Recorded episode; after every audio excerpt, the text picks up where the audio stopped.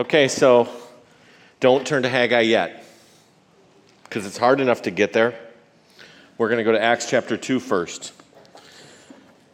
So I want to warn you of that so you're not flipping there quickly. I want to give you three, really three things before we get started. Sometimes when we jump into a passage of Scripture and we read it, there are lots of other things that kind of play in before we read the text. And we're going to get to Haggai's second message. That's the one we're going to do to. It's Haggai chapter 2, uh, the first nine verses. We're going to get to that. But before we get there, I want to tell you three things. Your notes say two but I'm going to give you three. So, the first thing that's not in your notes is I need to give you the context of where we're going. So, Haggai preached this message, and the results of it are they started working on the temple. It was good. They, they started getting after building the temple, okay? And so, really, it's awesome. They're doing the work. And so, when we get to the text we're going to get to today, this is Haggai's second message. It is two months after they started working, after the first message. So, so you have to just imagine in your mind, you've been working for 60 days on the temple, and all of a sudden, Haggai comes in and goes, I have another message for you, okay? So you have to remember that when we get to it, that the context is that. There are two more things I want you to kind of be aware of before we jump into the text. Two concepts to understand. And I'm going to take a little bit of time and explain them so that when we read the text and I go through those verses, you'll be like, oh, okay? That's my goal. The aha moment when you get into the text. The first thing is there is this thing in our, uh, in our, in our human mindset that we romanticize the past. When I started serving at Good News Baptist Church, one of the most common things I heard was, man, back in the 70s, it was awesome. Okay? And this concept of romanticizing the past, every one of us, we do it. Just think about the Revolutionary War. To us in our history books, what are we? We're heroes. We're the best. We got rid of those horrible British people. Oh, there we go. See, look at that. But let me ask you this what is in the British history books? We're traitors, disrespectful to authority, treason. treason. You see? We do this, it's everywhere. So we look at things often with rose colored glasses. And you do this when you start looking for another job. You go, man, I really would love to have a new job. This, this, this, and this, and this is wrong. Man, that job is so much better. Greener pastures. Oh, it's going to be so, it's going to be cake. And, and we, we catch ourselves all doing this. So let me, let me illustrate this in the Bible, okay? Oftentimes, when we think about church, I want you to go to a passage that when we think about the early church, this is what we view of them. So it's Acts chapter 2. Acts chapter 2, I'm going to read verses 42 through 47. Acts 2, verses 42 through 47. And this is how we view the early church.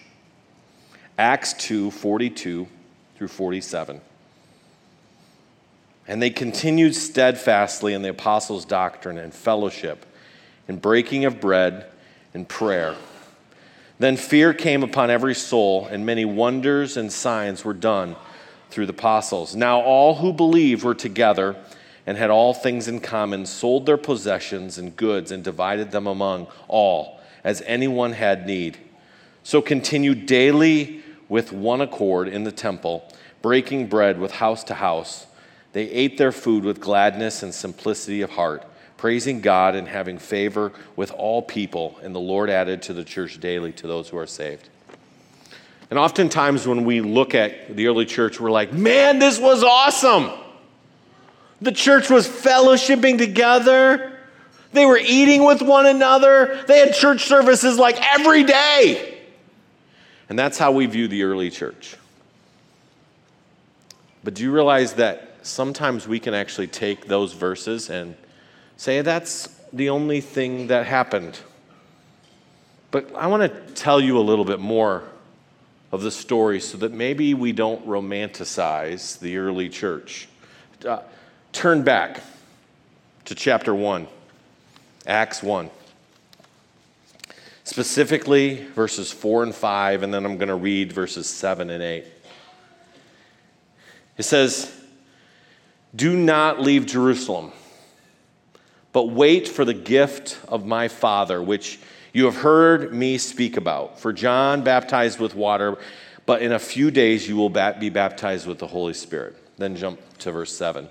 And he said to them, It is not for you to know the time or dates of the Father who is set by his own authority, but you will receive power when the Holy Spirit comes. And then this is the phrase I want to point out. And you will be my witnesses in Jerusalem and in Judea and into Samaria, Samaria and to the ends of the world. What he was telling them is wait, right? Wait for the Holy Spirit. We all wait. But when that happens, when you receive the Spirit, what was their task? To go. So when you compare Acts chapter 2 to Acts chapter 1 and the command, were the Christians in the early church obeying?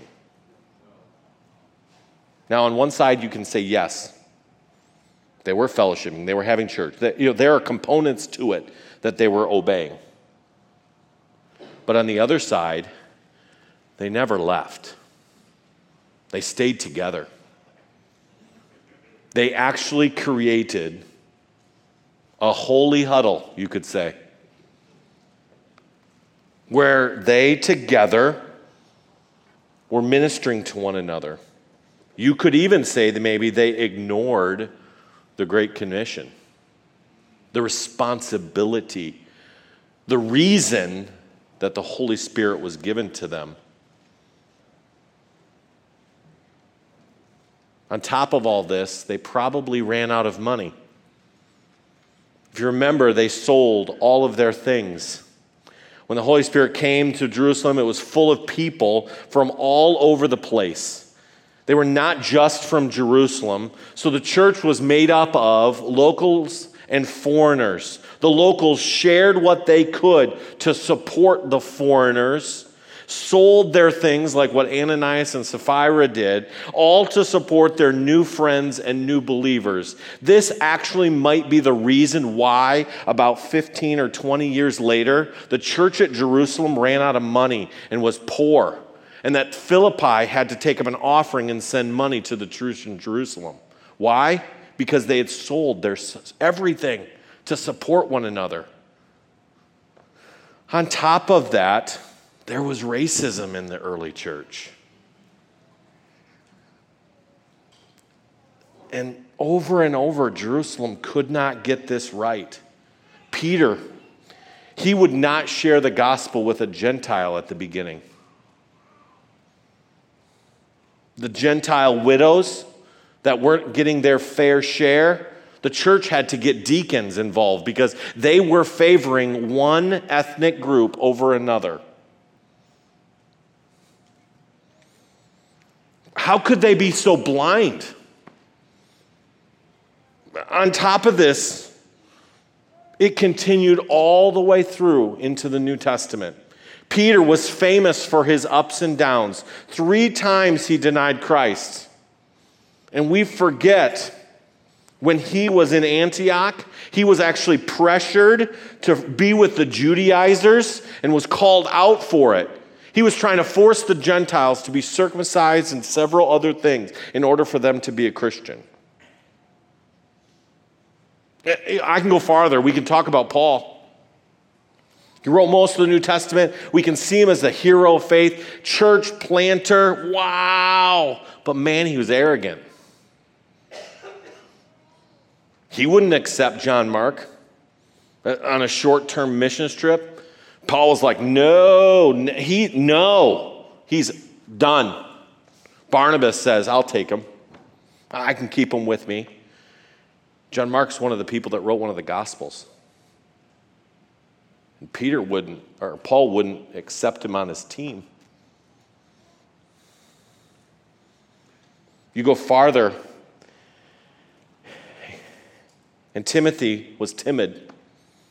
Demas, it says that he loved the world more than God. Diotrephes, he was a dictator. He would not let the Apostle John come visit his church because he wanted the preeminence. Paul even says in Philippians 2 19 and 20, he says that the only person that he can send to the church was Timothy because there was no one who would teach them Christ, and that's it. Most of them would teach more about their own personal interests.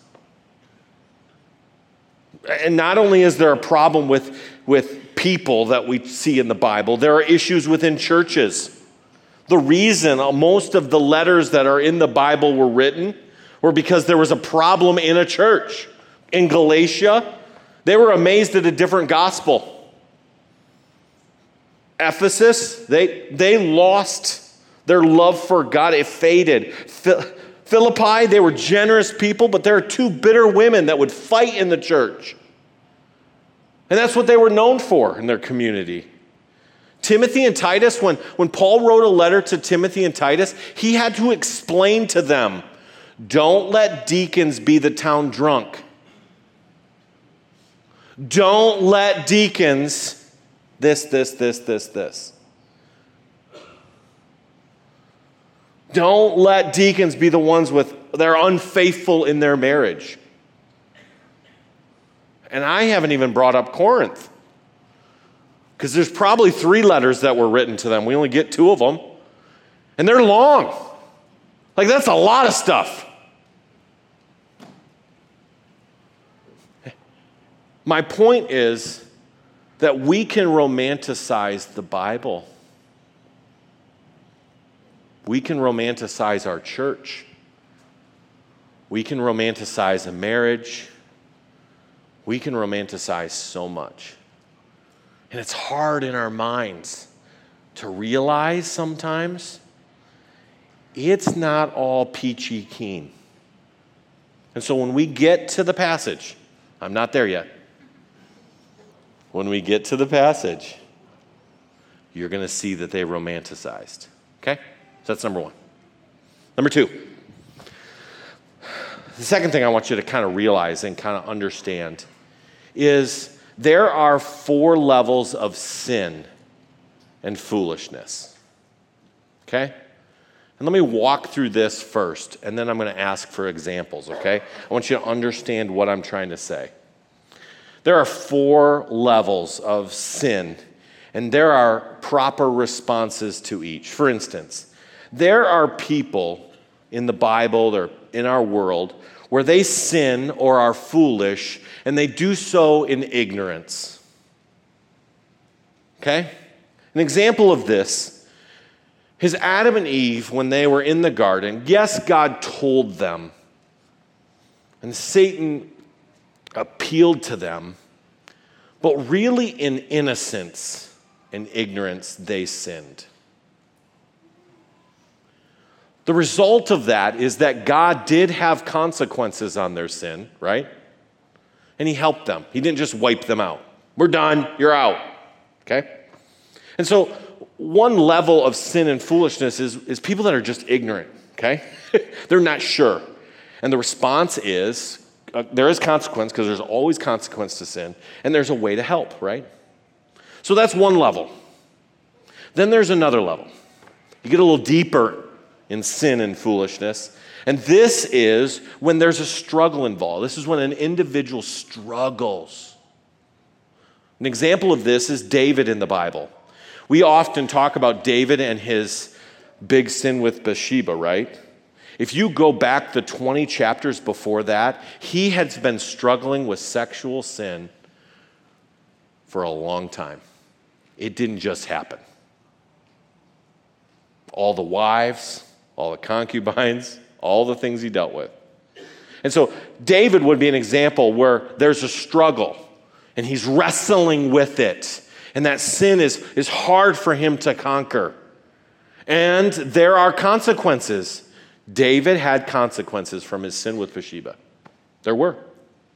But at the same time, even though for a season David lost the kingdom, when he came back to be the, the king after Absalom was taken out, his attitude was totally different. It's a beautiful section in 2 Samuel where he just realizes this is God's grace and mercy and I don't deserve it.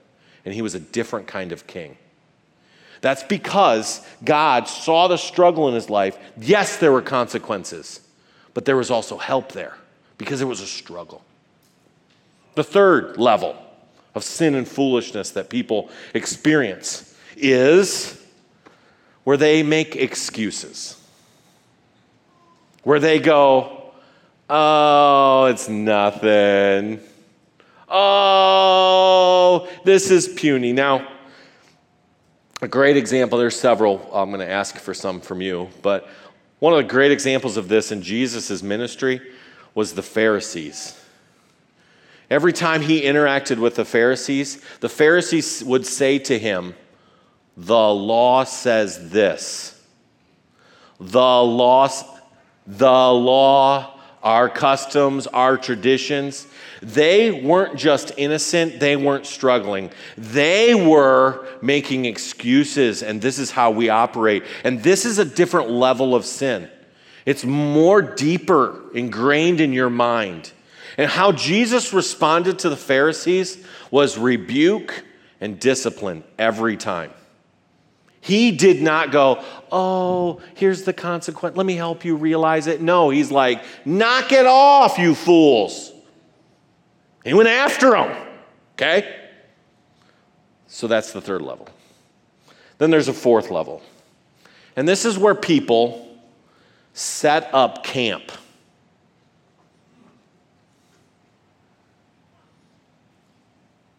Where their sin is so part of their life, they're not making excuses. This is just who we are. I'm not going to give an example of this one. I'll let you guys do that one. And in Scripture, it teaches us to just stay away and let pain work. Well, maybe I'll give you one example of this. In 2 Timothy chapter uh, 2 and 3, it talks about divisive people in the church. Now, most churches, we believe that Matthew 18 teaches how to deal with conflict and people that are sinning in the church, and that is true. But there's one exception to that. If an individual is divisive in a church, it gives us two steps. Step one is a warning, step two is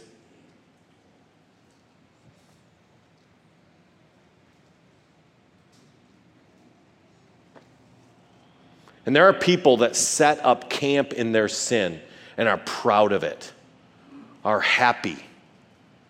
This is something that's happened in our nation with gay pride, where they have made their choice.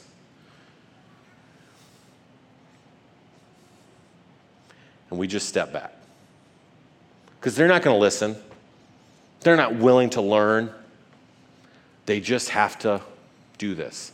I have an individual in our church right now, and I'll give you an illustration of this later, where parents have continued to try to disciple their child but this child has made a choice. They're not making excuses anymore.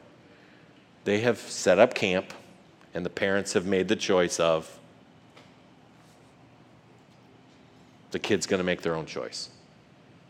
Okay. So I haven't scared you too much yet, right? These four steps and responses to sin are, are kind of what happens. And so when we jump into Haggai 2, we'll see the message. So, before we do that, I want to ask a question. Give me some examples of the first one. What are examples in scripture where someone was ignorant and there were consequences and God helped them?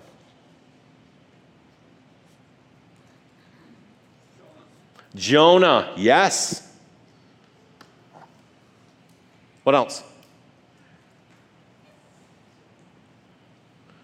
The hard part is the first two levels can often get uh, interchanged in people's mind because sometimes there's a struggle happens later. Is there any other examples of this? Gideon. Gideon? Yep. With the fleece. Another example of uh, ignorance is James and John's mom. She went to Jesus and said, Hey, I want my kids to be on the right and left. And Jesus was very nice to her and was like, You don't know what you're asking.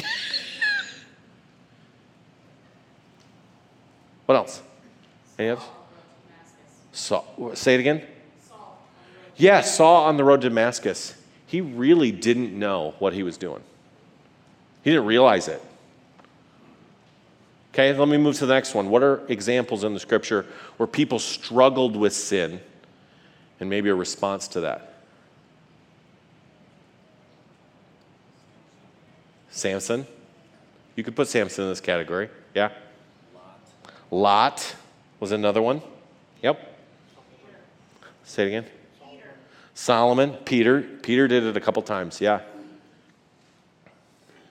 What else?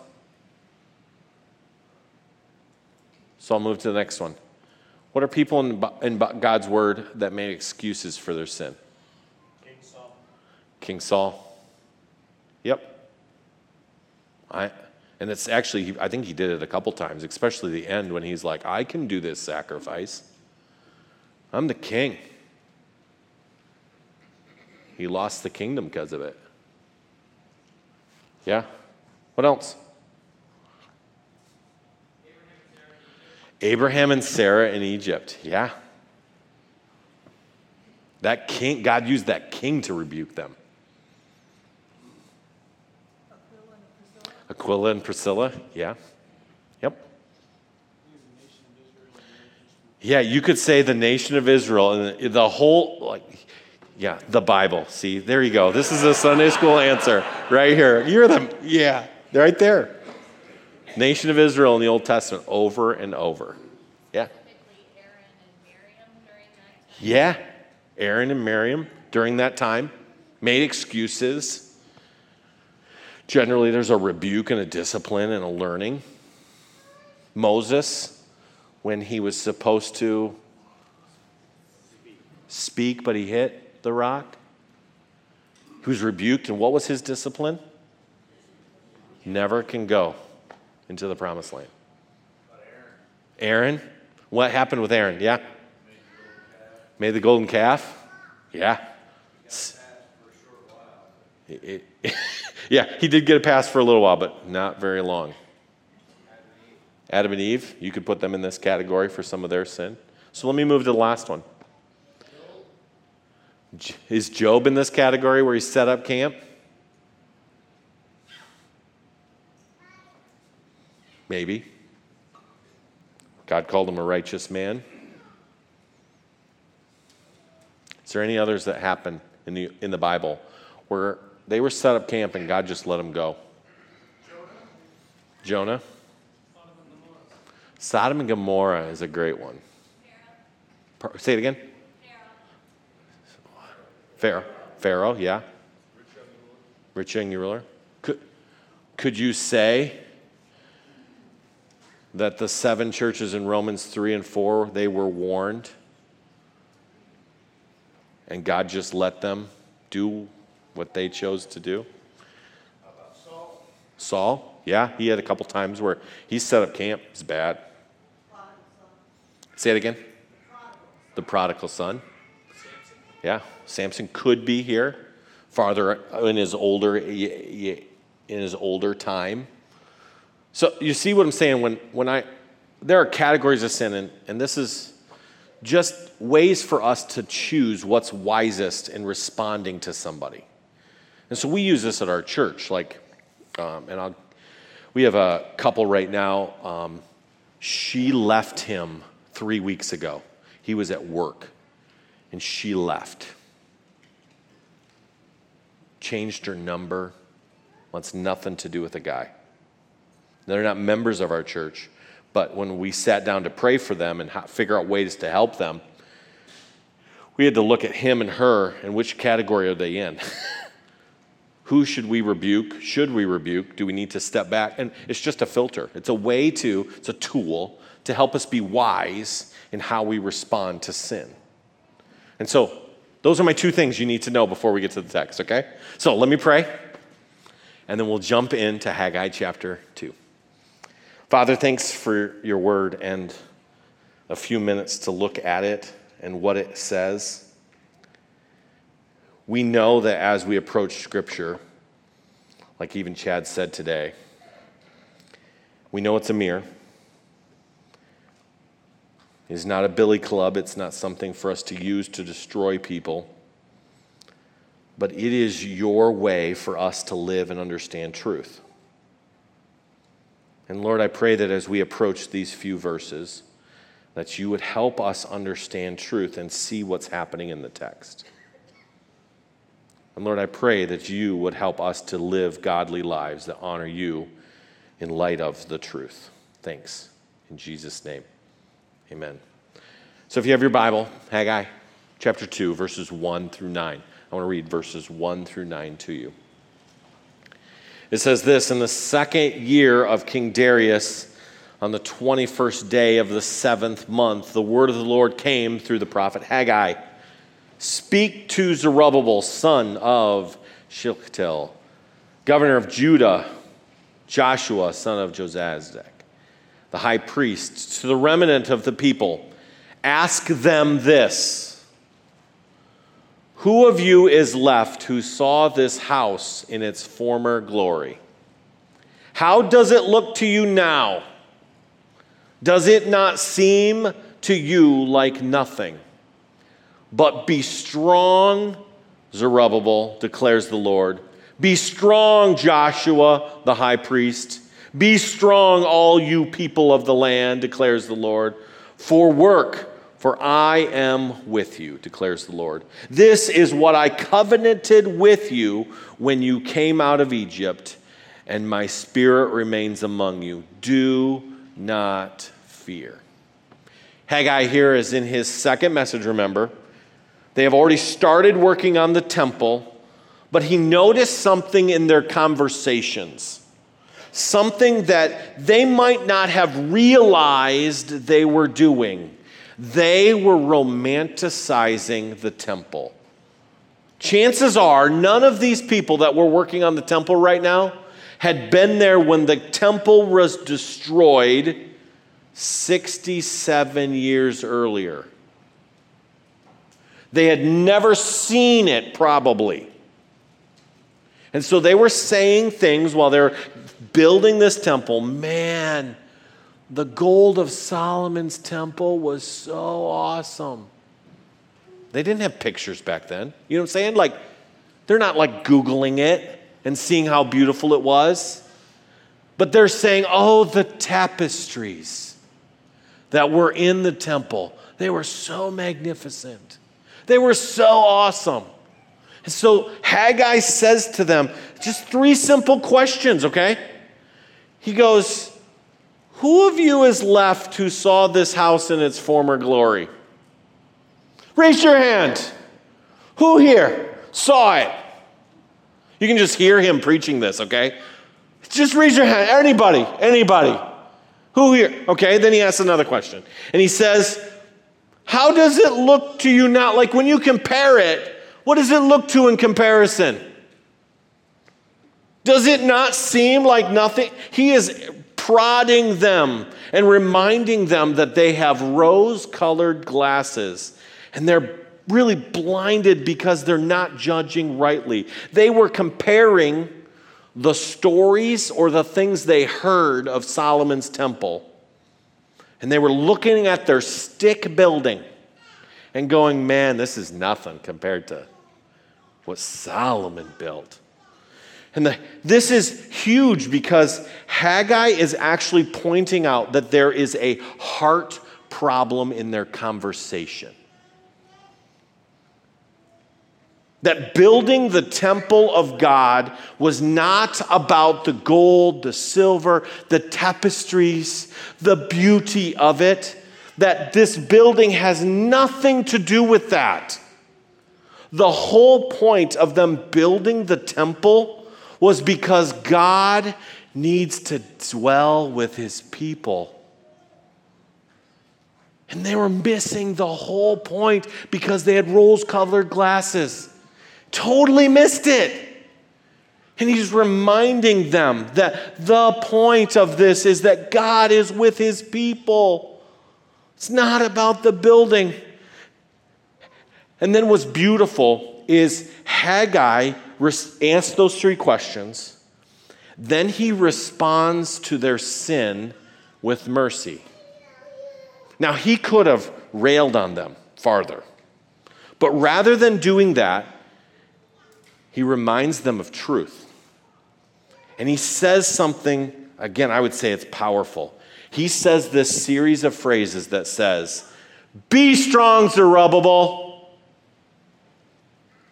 Be strong, Joshua. Be strong, Israel. For I am with you.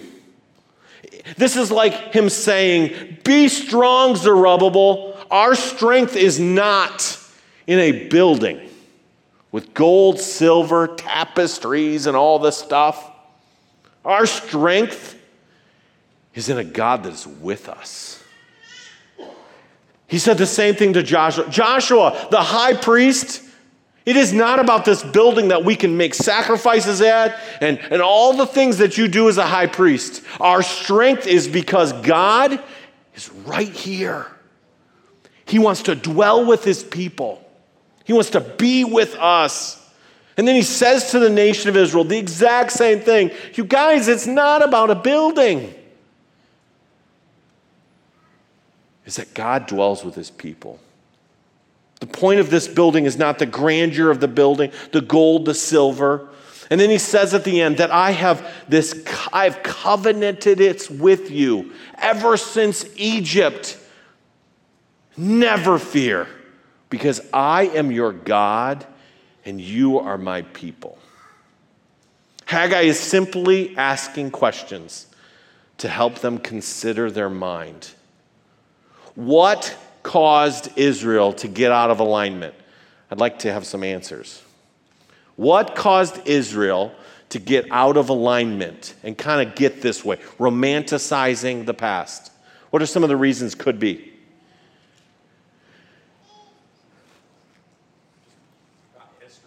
Yeah, history. This is like what they've done long time. Yeah. What else? Oh, yeah, they could have looked at pagan, because they traveled, they knew from Babylon what those places looked like, and it's got nothing compared to those. Yeah. What else?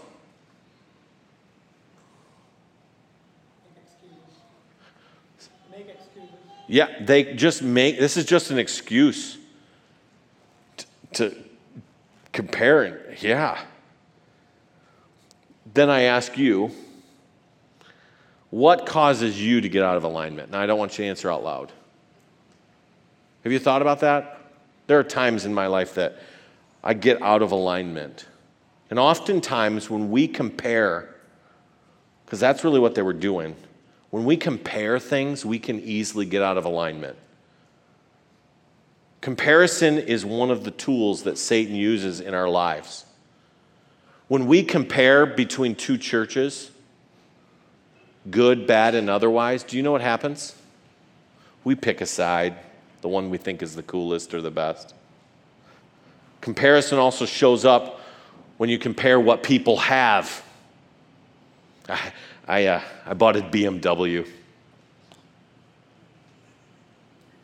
And I drive it into my church, and I'm the only person that owns a BMW.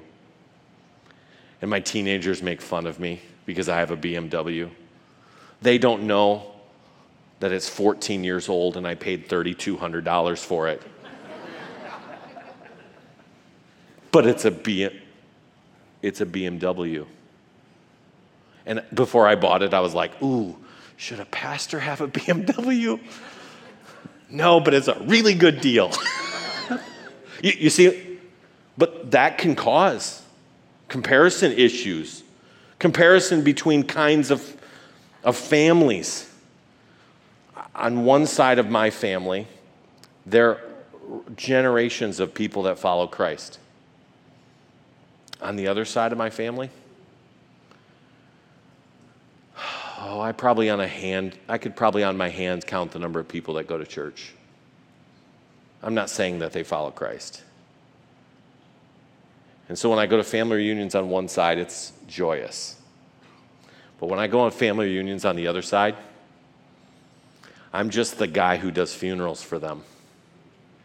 And that's it. Comparisons are powerful. And we do this often. And Israel missed the point of building the temple because it was not about a building because they were blinded by comparison. That was their blind spot, okay? That was what they were missing. That's what they didn't understand. And so, my big idea, the thing I, I love for you to remember or think through, is that the past, meaning what we compare, the past or people, and sin, are actually opportunities to reflect the gospel. Because both are seen in this message. How Haggai responded to their past and helping them realize the comparison, he was helping them like build enjoy building the house that God was going to dwell with them. I mean, that's what the, that's how they should be building. Man, as they're hammering, you know, this is where God's going to live with us, be with us. He's going to enjoy fellowship with them. That's how they should have been building that house. But they didn't. But you also see awesome mercy when Haggai did not rebuke them and destroy them because of their sin. He was patient and said, Be strong in the Lord. Be strong. And so I have a couple applications for you. Pretty things to just encourage you to think about.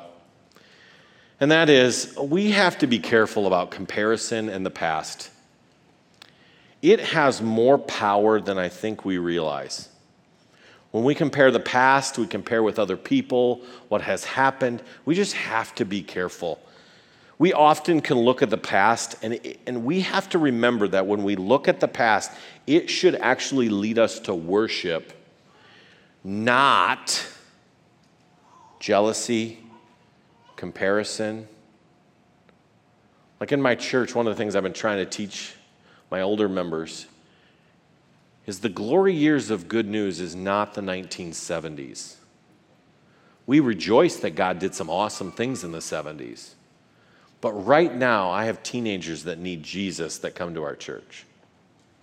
Right now, I have young moms who need a grandma to encourage them. I, I have this husband and wife that's struggling. I need men and women to just encourage them to love Christ. And the point of the past is to remind us look at God's faithfulness and how He worked. Let's worship God because of that and do His work now. And we have to be careful about that past. We have to be careful how we respond. And, and, and along with that is when we look at the sin of others, this also can show up. Oftentimes, when we see the sin of others, we judge, we compare, we think we're better than them. Whoa, we got to be careful of that. We should respond, and I don't want to steal Brother Craig's message tonight because he's going to preach it, okay? He's going to do it tonight. Ephesians chapter 4 verse 32 that's where he's going to but but really how we respond to sin is is like what that says there be kind to one another tenderhearted forgiving one another because Christ forgave you so much you should respond in kindness the second thing just to remind you is we need to be careful dealing with the sin of others we are all sinners and the goal is not destruction, the goal is to bring them to Christ. And Seth, I'm going to have you put that last slide up there. And when we deal with the sin of others, we do need to have like a filter